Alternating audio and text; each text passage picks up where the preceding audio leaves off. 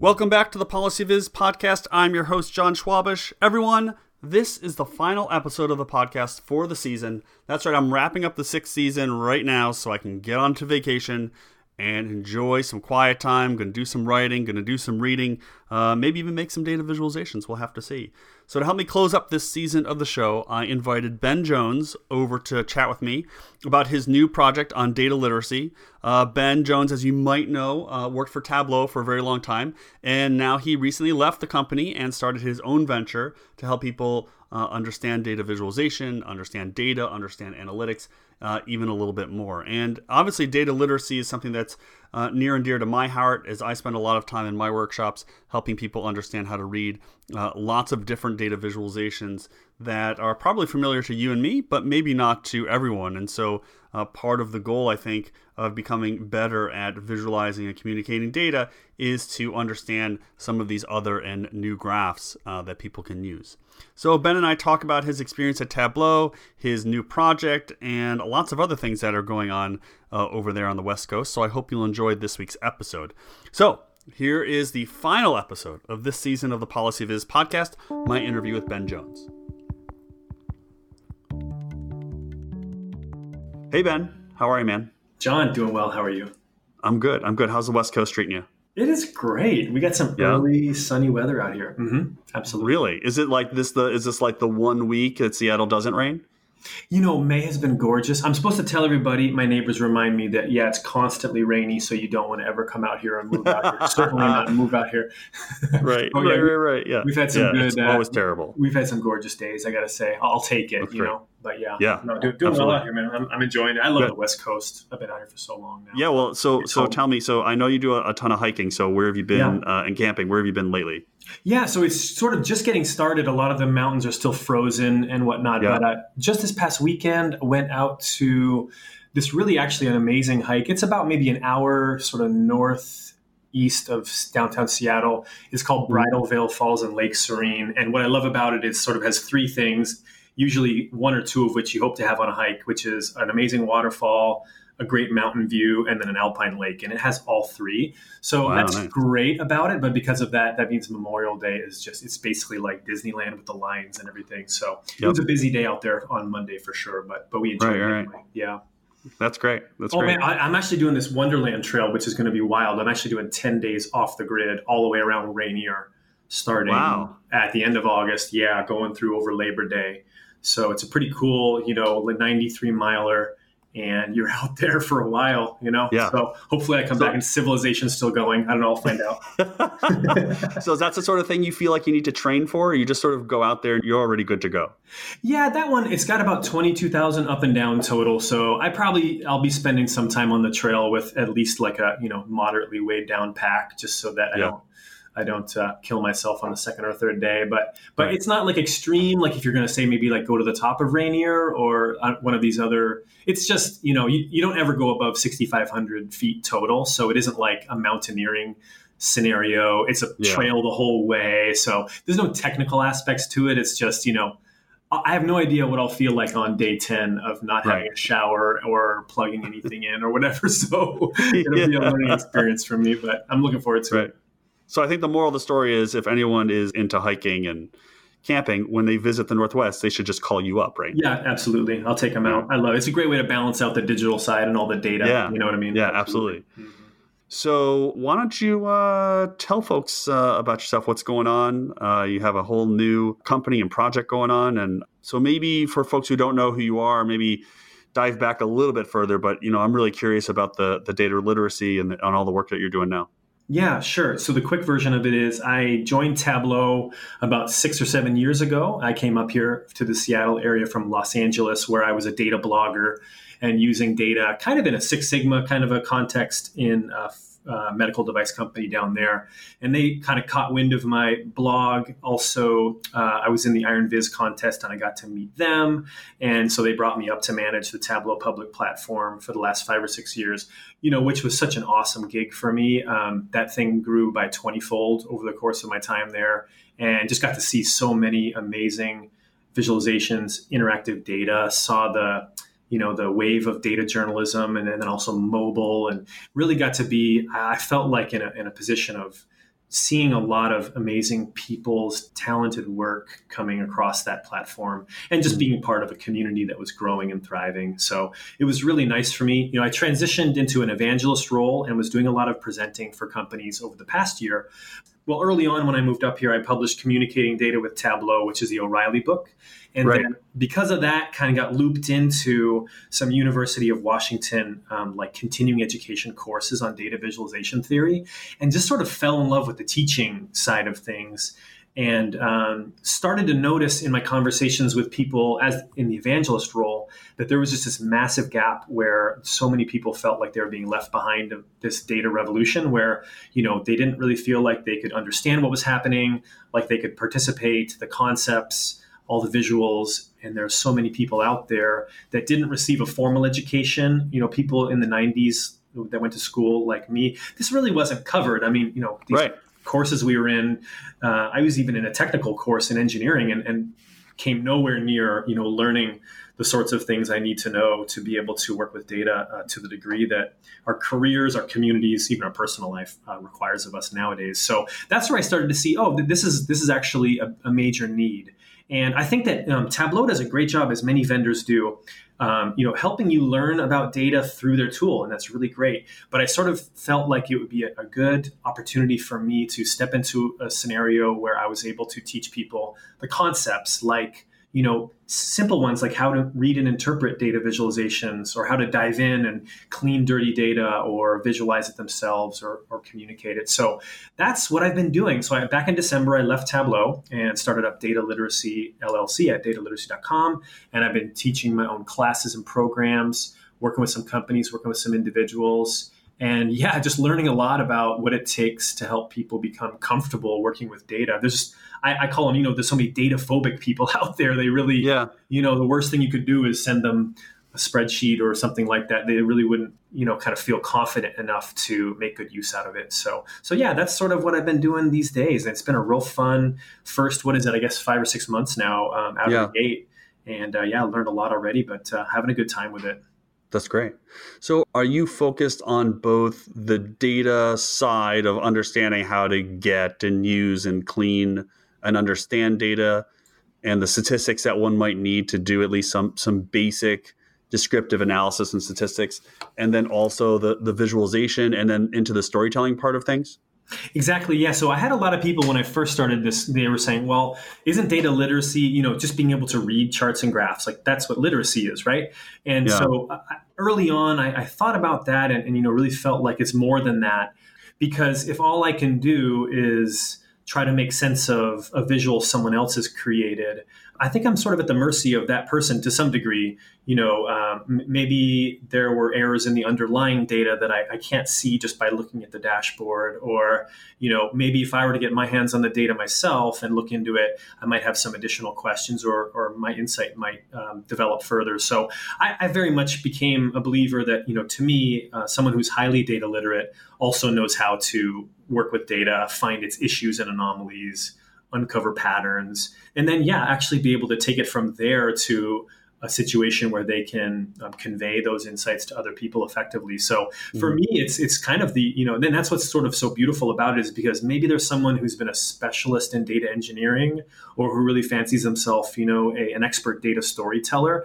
But mm-hmm. oftentimes when I talk to those individuals, they don't feel like they know the full spectrum. They don't feel like they know what people upstream or downstream in this data working process what mm. they actually do or you know what those concepts are so um, i even for specialists and experts in one part of that process i've found that they you know have this desire to learn you know what else is going on in the data world um, so they can speak more effectively to people in their organizations that are involved in other pieces of that puzzle mm-hmm. there was a, a medium blog post a while back and i'm now forgetting who wrote it but it was on data literacy and and the the writer I'll look it up and put it up in the show notes for people but the the writer had made this point that when it comes to reading words you're either literate or illiterate. There is no in between and then the article went on to make the case the, the similar thing for data. So do you I know I'm asking this question sort of out of the blue, but I'm but what I'm wondering whether you feel that that's the same way that when it comes to data, you're either literate or you're illiterate. No, definitely not. Definitely, I think I, I, there was a blog post maybe it was written by Michael Correll, who was actually a former coworker of mine at Tableau, and he really challenges this idea of literacy and using that essentially an analogy, right, to be able to. Yeah. Uh, and one of the things he did mention was that there was this kind of concern that he had that people would treat it as either you're either literate or illiterate, and that that was a very dangerous sort of a mindset. And I actually yeah. really agree with that because you know the last thing you want to do is walk around and sort of say, oh, you know, here are the people in an organization who are literate, and here are the ones who are not. And I don't think that that's a very helpful mindset. I think it's very much degrees, like a sliding scale of literacy, where you can become, you know, sort of more and more fluent in this in this language of data. So I don't believe it's a on-off switch at all. I think even people who I know who are very uh, talented with data would tell you that they have so much to learn and feel a lack of proficiency in certain aspects of the yeah. overall scheme. So I do think it's a challenging, it's not a perfect analogy. I think you're t- taking literacy and applying it to data. So there's commonality, like I can understand my environment, I can see what other people are communicating to me and talk back to them in this language of data. And actually, there's a huge promise because it could be a universal language, and in many ways it is. But um, but yeah, I think that the analogy isn't perfect because well, you brought up that one, which is that it isn't an on-off switch. I think that that's an yeah. important one. But also, what's interesting is with with vision, especially with data visualization, as you know, John, right? Like we're actually born with certain techniques and abilities to be able to yeah. Notice things without having to go to school to learn it. So maybe with language and reading words, and, and a, that would require us to dedicate time as children to learn it. Whereas with data visualization, you know, you show me a scatter plot with an outlier and it's colored red, and I could show that to just about anybody, and they'd point to that exact dot and say, "What's this?" Yeah. So, but I also think, it's yeah. yeah. Well, I was to say, but also it's the case that you know the reason I think that people, you know, a lot of people perhaps don't know how to read a scatter plot is because they're not they never learn how to read a scatter plot. It's not like it's not like we're we, we know instinctively how to read a bar chart, right? That's not like imprinted in our DNA. We have to learn how to read that. I, I totally agree with you that there there are ranges of this literacy, and I'm, I'm not even sure that there's even when it comes to text, there's these two. It's a, it's a binary thing, right? Like we don't start reading by opening a book and now we're able to read. We start we first have to identify the letter shapes and then we start to identify the combinations of the letters and then we can read some words and then ultimately, you know, later on we're able to read full passages and phrases and sentences and chapters. So, you know, it to me saying that and I'd have to go back to this blog post and, and sort of review, but I, but I think you're right that there are these ranges, but I also think that, that also applies to reading text as well, that it's not on or off. Yeah, and even then, like to your point, right? There's reading levels. So, right, are you right. a fifth, grade reading level or an eighth right. grade reading level? So, right, it, it's something that you continue to develop further as you go. Right. Now, to this point of what it means to be data literate, you also have, I, now, this I think is probably one of the first publications of your new company, Data Literacy, is this ebook uh, 17 key traits of data literacy. And I've signed up for the newsletter, Ben, and I've downloaded it. So, so I've got it right here. Um, so maybe you can talk a little bit about, I don't think we need to go through all 17, but you have these four groups, which I think is a really nice way to think about the, the basic problem or the basic basic challenge for people. Yeah, so um, I started asking myself pretty much about a year, year and a half ago, I was, I was preparing to leave Tableau. You know, what does it mean to be highly data literate? And so this is really just my take. Notice I call it 17 key traits, not the 17 key traits, right, because right, yep. I think that um, there's probably a lot more than that. But the ones that I noticed that highly data literate people that I had the pleasure of working with all seem to, you know, um, display to some degree or another, and they fell into those four buckets of knowledge, skills, attitudes, and behaviors. And I like that that I like that framework because I think sometimes when you ask someone, oh, you know, are you data literate? They usually would kind of interpret that to mean probably just knowledge or skills, I think. Like, do you know the concepts or are you able to use the tools? And I think that those are super important. But for, especially in a group environment, to be highly data literate, you know, we also need to consider sort of what are our attitudes about data um, and also you know kind of what do we do week in and week out in terms of the way we act and those mm-hmm. are things that i learned from I, have been lucky enough to have Giorgia Lupi on my um, advisory board and i think she's a person who's really brought out some key concepts around the humanity of data and that's an attitude right that's a, it's a way of thinking about data that it doesn't really relate to can you use this certain software package or code with this language. It's more around how do you see the usefulness of this resource as it relates to human beings, what we're trying to accomplish. And so I found that those are really important components of the overall kind of data literacy picture to me. And mm-hmm. uh, so, yeah, this is a free little ebook that I really uh, just had a fun putting together because, again, I was trying to define in my own mind what what did it mm-hmm. even mean. So, when you're working with groups and with clients, are you are, are you working through this book with them, or is this like the resource that they get at the end? Or when someone calls you up to to you know help them or their team or whatever like how do you approach that sort of thing when it's a question of how do we become more data literate either as an individual or in the in the organization as a whole? Yeah great question. So i got a chance so, so for example um, with that 17 key traits i was invited to review that in a presentation to the intelligence community in washington d.c in fact, I forgot to bug you. I was going to see about staying at your place, man. We'll talk about that another oh. time. but, but yeah, that was just uh, that was just them saying like, "Hey, talk to us about this. We want to understand the concepts, right?" So right. that would be you know an example of maybe a one or two hour session where we sit down and you know I kind of walk through those seventeen traits one by one and mm. expound on them a bit more than what you get in the book. But usually, then it goes to the next step, which is okay. Well, hey, we want to become more data literate, and so many organizations are saying this now. And you can't just talk about traits. I think you need to actually get hands on on. So um, right now, right, that usually works its way into um, more extensive workshops or training having to do with uh, being able to interpret data visualizations, being able to work with data by exploring it and communicating it. And so I'm just really going through the very first iteration of those kinds of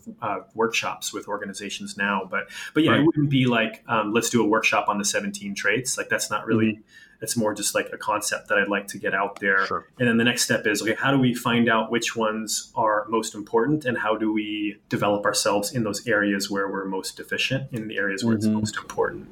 Right. I'm going to assume that when you work with these groups, you're hoping that you can bring the different sides together. I mean, I, I think a lot of us who are teaching uh, either in, in universities or with clients are finding, I mean, I think I'm sure you found this, that they're sort of like either the design side or the design folk are over there and the management folk are over there and the data viz folk are over there and then the analysts are over here. Like i guess the question is what do you say when you come into an organization? They're like help us be more literate. You know the designers are down the hall if you want to go talk to them.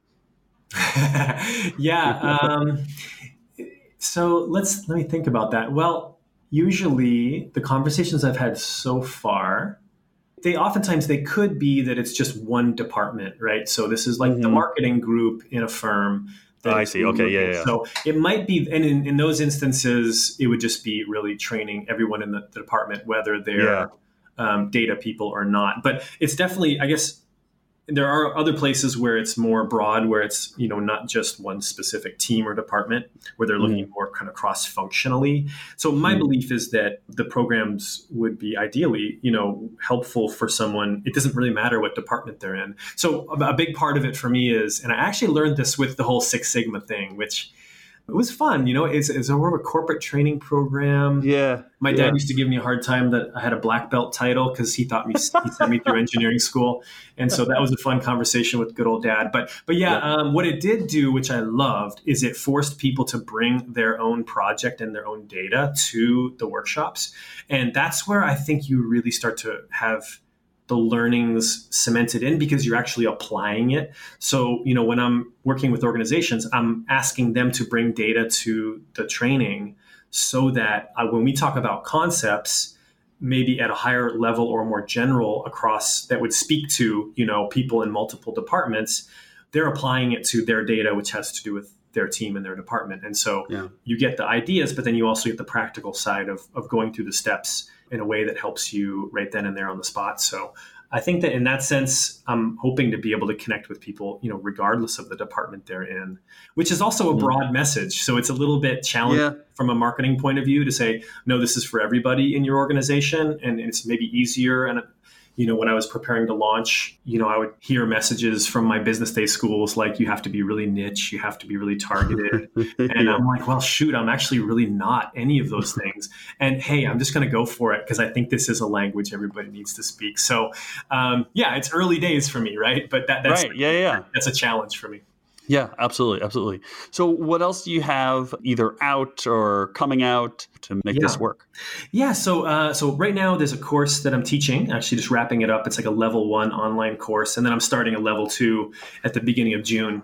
Probably by the time this airs, it'll already be off and running. But um, so that's cool. That's really just for me. I love that because I get to work with individuals that maybe don't have like the backing of a big company with you know more resources. It's just someone out there who's saying, "I just really need to learn how to work with data." So I love those mm-hmm. interactions, little little groups, and then um, yep.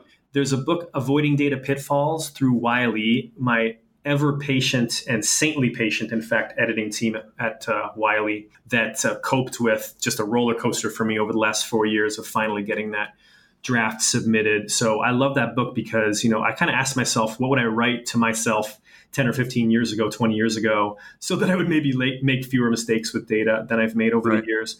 So I'll turn that into a little program, you know, do some training mm-hmm. on that too. And then I right. just actually, yeah, just launched a, a, course through Udacity, which is one of mm-hmm. these um, online, uh, sort of digitally native for profit education companies. They're based out of Mountain View. I think some Googlers uh, started it up. My class is all about data storytelling. And, uh, mm-hmm you know, being able to tell interesting data stories as well as um, animate them. So that program I think mm. just launched. You can you know just sign up for that. I can okay. give, you, give you a link for that. But yeah, I, I loved it because I got to learn a little bit about their processes, how they do things. This is a great outfit. They do an amazing job of creating this you know really cool um, educational environment with mentors and you know. Mm. Message boards where you can talk with each other, and so anyway, I, I think I went to school too just by doing that project with them. Yeah. So yeah. So um, you are now sort of free, as it were, of Tableau. So when you are teaching the Udacity course, are you teaching people how to use tools, and are you still focused on Tableau, or is it like a broader uh, toolkit now that you can now play around with a little bit? Where maybe you didn't have that chance before? Yeah, Tableau was always pretty good about letting me play with other tools, but yeah, a lot of mm-hmm. my conversations with people had to do with that product, which I still love and use. And that Udacity program does uh, allow people to. I walk them through um, Tableau Public's story points feature as well as mm-hmm. which is where you kind of create an interactive slide presentation and then also what's called the pages shelf which you may or may not have heard of which is tableau's ability to animate the data. So yeah I, I definitely still talk a lot about tableau teach tableau and love it. But i also was able to yeah definitely branch out a little bit. Um, i was showing them this i don't know if you've heard of it but um, Duncan Clark and his team over there at Flourish at flourish.studio, mm-hmm.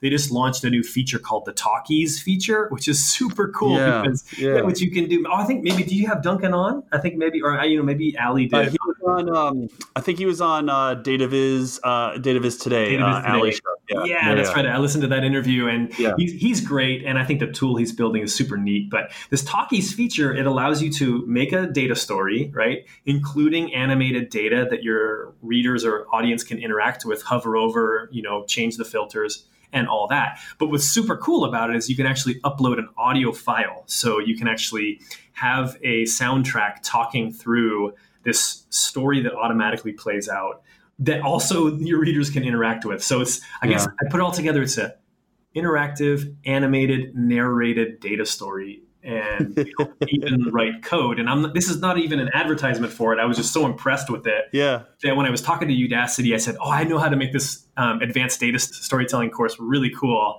Let's teach them this Talkies feature." And they were really great. They embraced it, and I love that. Right. So That's yeah, cool. we, we walked through that. But I think yeah, for me, definitely, you know, stepping away from a, a vendor yeah, I, I, find I've been playing a lot with R lately, and I'm looking forward to learning Python. And so, um, mm yeah, I'm, I feel like I'm broadening my horizons right now with tools. yeah, sure. that's cool for sure. So I do want to get you. You mentioned Flourish, and I know they have the the talkie feature, and they also have the bar chart race feature that they added after you know John Burn-Murdoch, who was just on the show, sort of popularized. Uh, uh, let me let me make this a broad question. So, what's your take on animation in DataViz? Okay, so I really love, uh, if you've ever read Tamara Munzner's book, Visualization Analysis and Design, this is a mm-hmm. book I teach in my UW classes, but she has a really great kind of rule of thumb about data visualization. And she says that eyes beat memory. And so what she means by that is if you give someone the ability to see something at once in a bird's eye view, that's better than if you're requiring them to, to remember what happened um, sort of in a sequence. And so animation suffers from that, which is that you know people see uh, data move, but maybe they don't remember. It's hard to answer questions. It's hard to say, oh, you know, what happened halfway through the animation with one of the 50 data points, right? So those right. types of questions are hard to answer. That's on the con side, but the pro side, I don't think you can deny is that animating data, uh, Hans Rosling taught us this, right? It really brings it to life.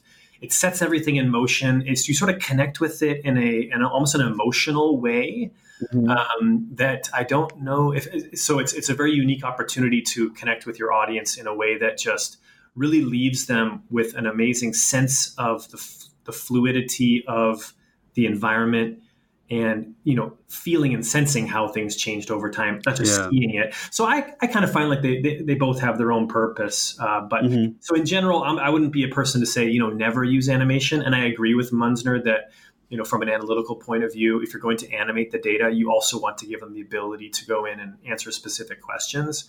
But mm-hmm. i was just so moved by rosling and by others. And you know Nathan Yau has done some amazing uh, data animations with like you know the the day in the life type surveys. And it's just you just feel what's happening in a totally different way. So i love yeah. it. Yeah. Yeah. Yeah. No I, I, I agree. I think there's a there's that playfulness to some of these. Mm-hmm. and i mm-hmm. also think what's interesting about them is some of them or a lot of them at least the last you know with this bar chart race thing um, they seem to be made especially or specifically for social media yeah. which is again a different way to interact with content than if it were on a website or if it were you know in a, in a different type of platform yeah, exactly. And it's so funny to see the rise of the GIF again over the last few yeah, years. Yeah. So much of our consumption has moved to the mobile platform. I got to watch that, you know, with the Tableau Public platform and just seeing how all the journalists I was working with were really, you know, it went from kind of sort of asking, oh, how does this work on mobile? Maybe as a question not that didn't really matter to like that's really all, in some cases all they thought about. So i right. get that i get that. Oh one other thing too as it relates to data literacy specifically i think and you mm. mentioned scatter plots and how a lot of people don't know maybe how to read them. I think actually animation can really play a role here because imagine if let's say you've got you know a bunch of dots on a scatter plot right? Instead of just throwing that at someone and saying here you go what if you animated the dots across the x-axis and told them what was happening? Like here we'll see every country move to its gdp position. Now we'll yeah. see it now we'll see it no and stop right? And then the next sequence of the animation shows those circles rising to you know maybe their population place on the y-axis. I think that you have a way of introducing someone to a graph and or a chart and really um, helping them kind of like connect with the axes in a way that is i think ha- has a lot of power and potential because i don't think yeah i don't think we can assume everybody immediately knows what it's showing but there's a way right. to animate it into the view such that they sort of see the, the build and maybe even get to a place where they see something more complex than they otherwise yeah. would have been able to read. Yeah i think that's exactly right. I think that's exactly right. Cool ben. Well you've got a lot going on man yeah, thanks. It's been fun. It's been fun. Thanks for yeah, having great. Show. I love this show. I always listen oh, to it. thanks. I'm coming well, your uh, way. I'm, I'm, coming your way this summer. So anytime you let me know, I got a spot for you. We've got a spare uh, bedroom. You can hang out downstairs, and uh, my daughter will make you pancakes in the morning. I love it. And uh, yeah, um, great. Well, let me know when you come out come out east, and uh, have a great summer, and good luck with everything. Um, it was great chatting with you, bud. Likewise. Thanks, John. Thanks for having me. Talk to you soon. Yeah.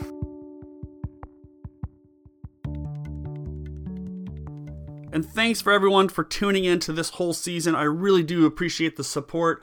And I do appreciate uh, all the guests who've come on and talked with me about their projects, about their books, about their websites, about all the great content they're producing and work that they're doing.